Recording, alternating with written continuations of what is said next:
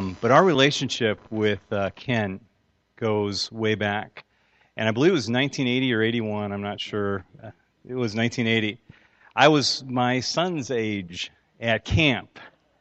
And uh, Ken was our um, camp speaker. And I believe he had an afro back then, if I'm not mistaken. It was a big curly thing going around up there in 1980.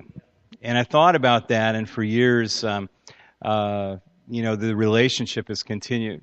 And as many of you know, for the past several years, we've been praying for Ken um, and for strength in, in his physical body and stuff like that. And so when I heard that Ken was going to be in Chicago this weekend, I'm like, you've got to preach.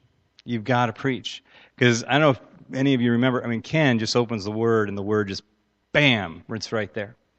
And um, that happened in 1980 when I was in junior high. And then he ministered throughout my high school years at different camps along the way. And then when I was wrestling with the call of God after high school, I, I felt called to the ministry. And, and, and that has to do with Ken's preaching and his teaching and his, his calling other young men into ministry. And since then, it's been a pleasure as, as Ken has served on the board of the, the Bible College and has preached in our church and serves on the board of Mission Possible. And so we've had the, the not just the chance to share pulpits here in the United States, but literally around the world as we've traveled. And, and, um, and, and just so you know, he's the, the headliner. I'm just like the opening act. But, but, but we've been able to, to travel together and do different things. And, um, and I think that Ken has had a bigger influence on my life in this church than he even knows. And so when I heard he was going to be in Chicago this weekend for the college board meeting, I'm like, you have to share. Because Proverbs uh, 22 and 23 has an interesting phrase that opens, kind of goes over and over again. And it says, Do not remove the ancient boundaries. And and what we have to realize is that those boundaries, as it's talking about in the book of Proverbs, are the things that define us or define our land or define who we are. And a lot of Ken's ministry actually has defined who I am as a pastor and has defined a lot of things here in our church. And so you may have never met Ken before. This may be your first time, but there's a lot of Ken that's in the DNA of Christian Life Church.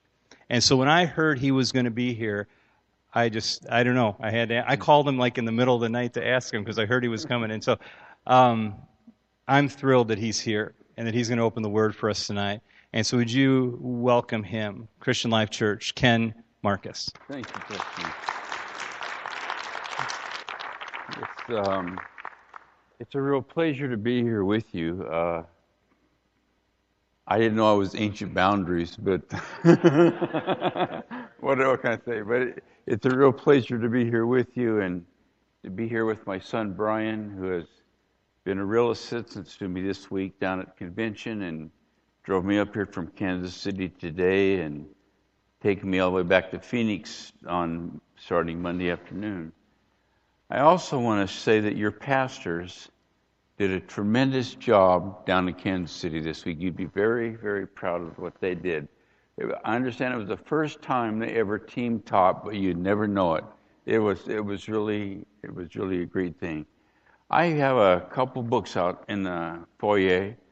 One is called A Very Present Help. It's a meditation in select psalms. It's not about all the psalms. It's just in select psalms that uh, talk about the help of the Lord.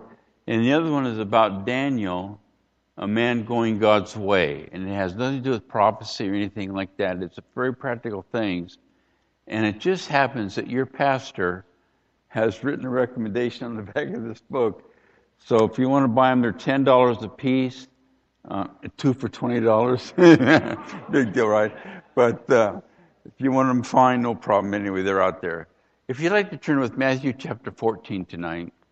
I just want to share something with you that to reaffirm God's goodness to us and to reaffirm that we can put our faith and trust in the Lord and not be disappointed. I'm, I'm sure that you've heard hundreds of sermons from this passage of Scripture, so you're going to hear 101 tonight. But um, this passage begins in verse 13 with Jesus feeding the 5,000 and then when we get down to verse 22, he's walking on water. Matthew covers this account, uh, Mark covers this account, and John covers this account. Luke does not have much to say about this. Matthew has the additional material of Peter also walking on the water with Jesus. So if we put all three of these accounts together, we read all three of them. If we read Matthew, if we read Mark, and we read John, we can kind of get a composite of what is transpiring what is happening in this passage. John tells us, as a result of Jesus feeding the 5,000, that the crowd was so impressed with what they had just participated in that they wanted to seize him and make him king. But that was out of God's timing. It wasn't yet for him to be manifested that way. Matthew tells us that Jesus, to avoid this ruckus that was about to transpire, took the disciples and asked them to get in the boat and go across the Sea of Galilee and tells them specifically, go ahead of me to the other side. Mark tells us that they've been out on the Sea of Galilee, which is approximately six miles wide, till the fourth watch of the night. Now, the Romans divided the night into four watches. Six to nine was the first watch, nine to midnight was the second, midnight to three in the morning was the third, and three in the morning to six in the morning was the fourth. So they've been out there from evening, uh, sometime between three and six in the morning. They've been out there a long time, and he tells us, Mark does, that in all that time being out there, at least probably nine hours, they had only been able to row approximately halfway across the Sea of Galilee, which would be three to four miles. That's where they were. So let me put this story all together for us. Jesus has been out teaching, and there was no food or McDonald's available, anything like that. The people are hungry, and he says, What do we have to feed them? And said, We just have a few loaves of bread and a couple fish. And he says, That's plenty. Have the people sit down. And he has them sit down and he breaks the bread. And you know the story. And he feeds the 5,000, and they are, they are tremendously impressed with what they've just participated in.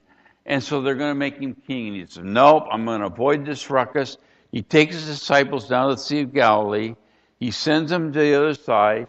He disperses the crowd, and he goes up on the mountain to pray and, and to seek God.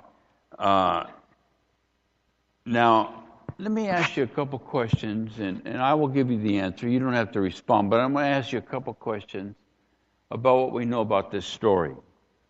The first question is Was the crowd that just had experienced the feeding of the 5,000 in the will of God, and here's the key in the will of God by wanting to make Jesus king at that time? The answer would be what? No. The other question I've asked you was the disciples functioning in the will of God when they got in the boat at Jesus' direction and begin to go to the other side? The answer would be yes. The third question I want to ask you is Is Jesus omniscient? In other words, does he know everything? And again, the answer would be what? Yes, he does know everything. He is omniscient. Therefore, I want to ask you this question Did Jesus know, since he was omniscient, did Jesus know that a storm was going to come up on the lake? I think the answer to that question is yes. Now, based on those questions and those answers, I can only come to one conclusion. And here it is, and this is the main point of the sermon. It is better to be in God's will and going through a trial and a tribulation and a problem than it is to be out of God's will and not going through a trial and a tribulation and a problem. Based on the questions, they're very simple questions about them being in God's will, about the disciples being in God's will, Jesus omniscient.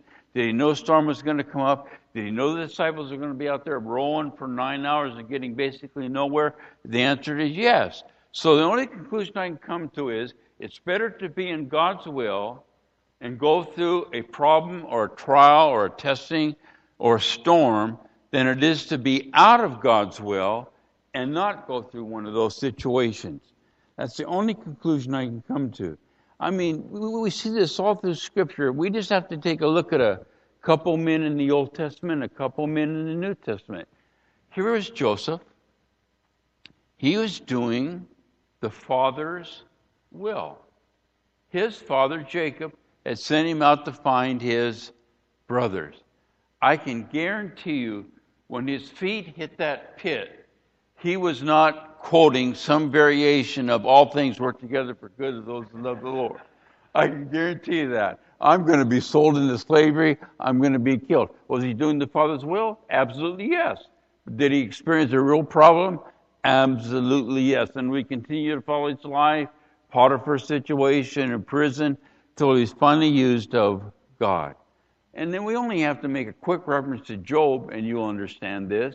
I mean, here's a guy that was righteous. He was he'd offer sacrifices for his kids just in case they did something wrong. And yet, he, if you read in the message, he says, "Why is God shooting arrows at me?" He, he didn't understand anything. He said, "I'm doing God's will, and all this bad stuff is happening to me." If we jump to the New Testament, look at Peter, just preaching the word of God. In, in Acts chapter 12, he's thrown in jail. He's thrown in jail, doing the will of God. And Paul, we only got to read 2 Corinthians chapter 11 and see all the things he went through beaten, shipwrecked, robbed, hungry, and in the care of all the churches, doing God's will. But I think today, because there's been such an emphasis on the teaching of health and wealth and prosperity and confess it and you'll have it, Christians have a tendency to believe if they're going through a problem, there must be sin in their life. And there can't be anything from the farther from the truth. Jesus himself said, In this world, what? In John chapter 16, at the last verse, in this world you're going to have tribulations, but have courage. I have overcome the world. That's what he says. And this is so evident from Scripture because of the questions we answered. The disciples got in the boat, they were in God's will, they were out there for nine hours rowing approximately. We don't know how long exactly, but at least nine hours. And, and they weren't getting anywhere, they weren't getting across the lake. Here they were doing God's will, doing what Jesus had asked them to do, and they were facing a problem. Mark tells us, and here's the thing I want you to really see Mark tells us that Jesus is up on the mountain praying. And while he's up on the mountain praying, Mark tells us that he specifically saw them rowing. Think about this for a minute. Say they'd gone the minimum of three miles. He saw them three miles away, and he just didn't see a fuzzy image he actually saw them rowing three miles away. But to complicate the situation, it says it's what? In the middle of the night. It was the darkest time of the night, and Jesus sees them rowing three miles away. You say, so what? Well, I think it's very important that we get a hold of this and just drill it into our lives. He saw them. In other words, they were never out of his sight. They were never out of his sight. He was aware of their situation at all times. Now, we've already learned that they were out there in a storm. Jesus appeared to them, and I think they needed to learn something. I think Jesus sent them out, out there in that storm to learn something. He had a purpose for them being out there in that storm. And I think here's what it is out of sight does not mean out of mind. Just because he was out of their sight, they were not out of his sight. And friends, I think that's something we need to learn. That no matter if we lost our job, no matter if our finances are about gone, irrespective of our health situations, whatever it happens to be, out of sight does not mean out of mind. Three miles away, in the middle of the night, he saw them rowing. He knew exactly. He saw the effort they were going through. They were out there not just lollygagging around having a party, they were out there working, growing. He saw that. And he says, I see it. I want them to learn something from this that out of sight does not mean out of mind. And the scripture tells us very plainly, He will never leave us or what? Forsake us. He is always with us. Now, I know sometimes it may seem like, Where are you, God? And we have to look around for Him. But He's always there. He may be on a mountain three miles away, so to speak, but He sees you. He sees me. I mean, I'm the type of guy that when somebody said, Let's go, I said, I went. Now I have to depend on leaning on someone to get around. But Jesus sees me. He knows that.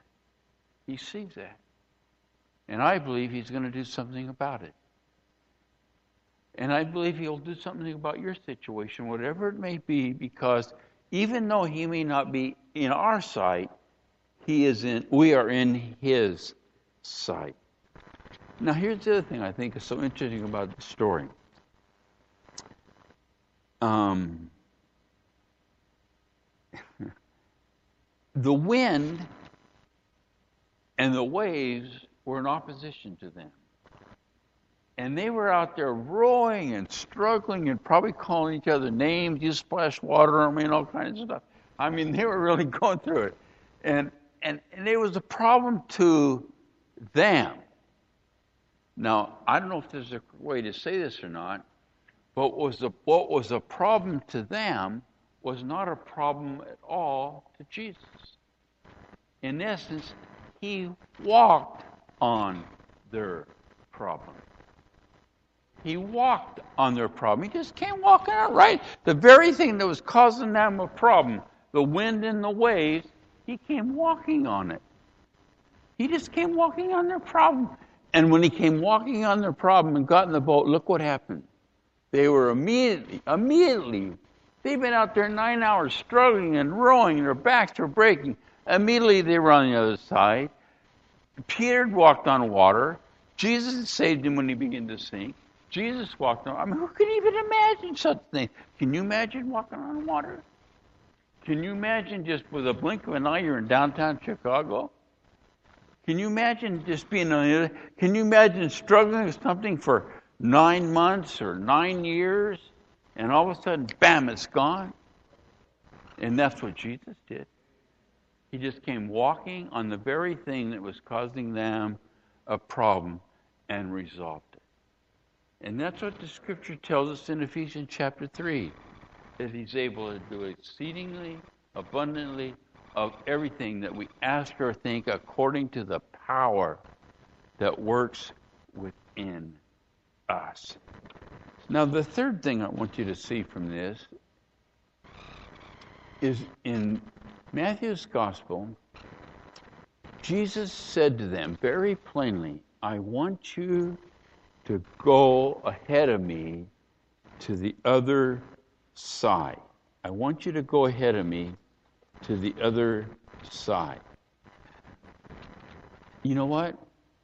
The disciples should have listened to the Word of God. They were out there probably saying, I can't swim. I hope we don't sink. I hope this boat doesn't fill up with water. We're never going to make it. Man, we've been out here nine hours and we've only gone halfway across. We're never going to make it. And some wise guy in the boat said, yeah, he said, he said, I'll meet you on the other side. I think we need to carefully, carefully listen to God's Word. We need to carefully listen to God's Word, what He has to say. Because Scripture contains many promises that will keep us in our, listen to these words now. Scripture, and you know this, contains many promises that will keep us in our darkest hours on the journey as we're doing God's will.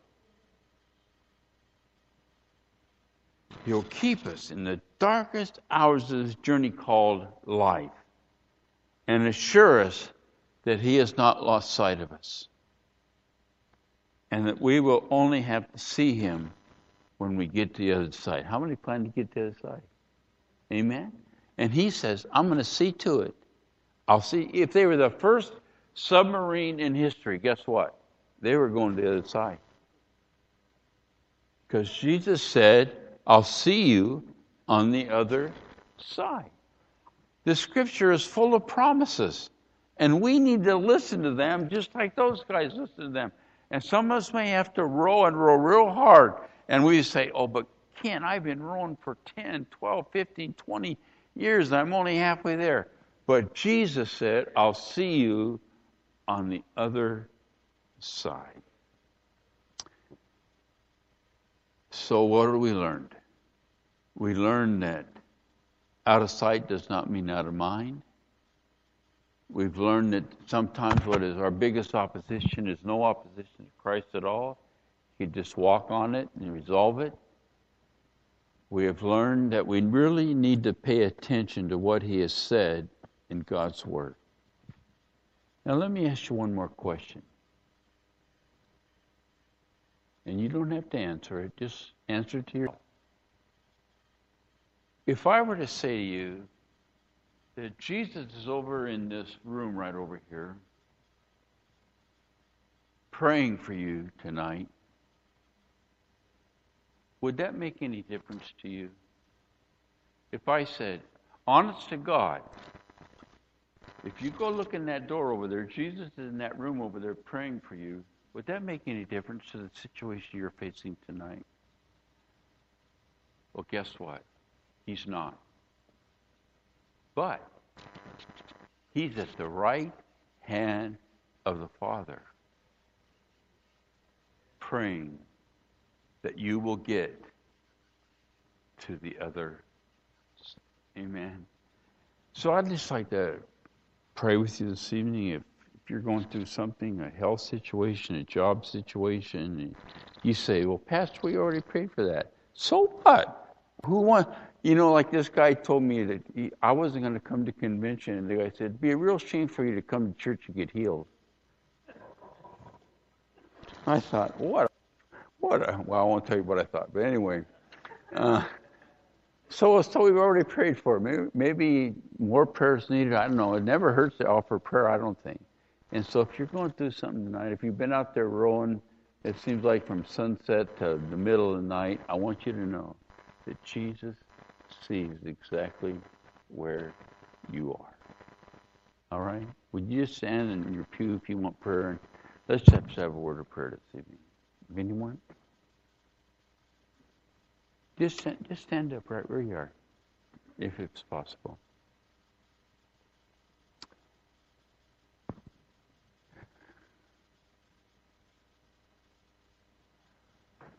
Father, you see these saints tonight. These are people that love you. They've tithed their time, so to speak, to be here in your presence tonight. But their backs are getting sore, Lord. Their arms are getting sore. It's, it's like they've been rowing and rowing and rowing, and they're not getting to their final destination. And I just ask tonight if it's a health problem, if it's a financial problem, if it's a physical problem, if it's a job problem, I, I don't know the list, Lord. Whatever, whatever they represent, marriage, whatever it is, Lord. Would you come walking on the water to us, so to speak? Would you just come walking on the water? Walk, come walking on our problem and resolve it. And give us the faith that Peter had to believe that things are going to be all right and that we're going to show up on the other side and you're going to resolve these issues. And let us let us know in our heart that even though we can't see you, you can see us. And we'll just give you the praise and thanks for it in your precious holy name. Amen. Amen.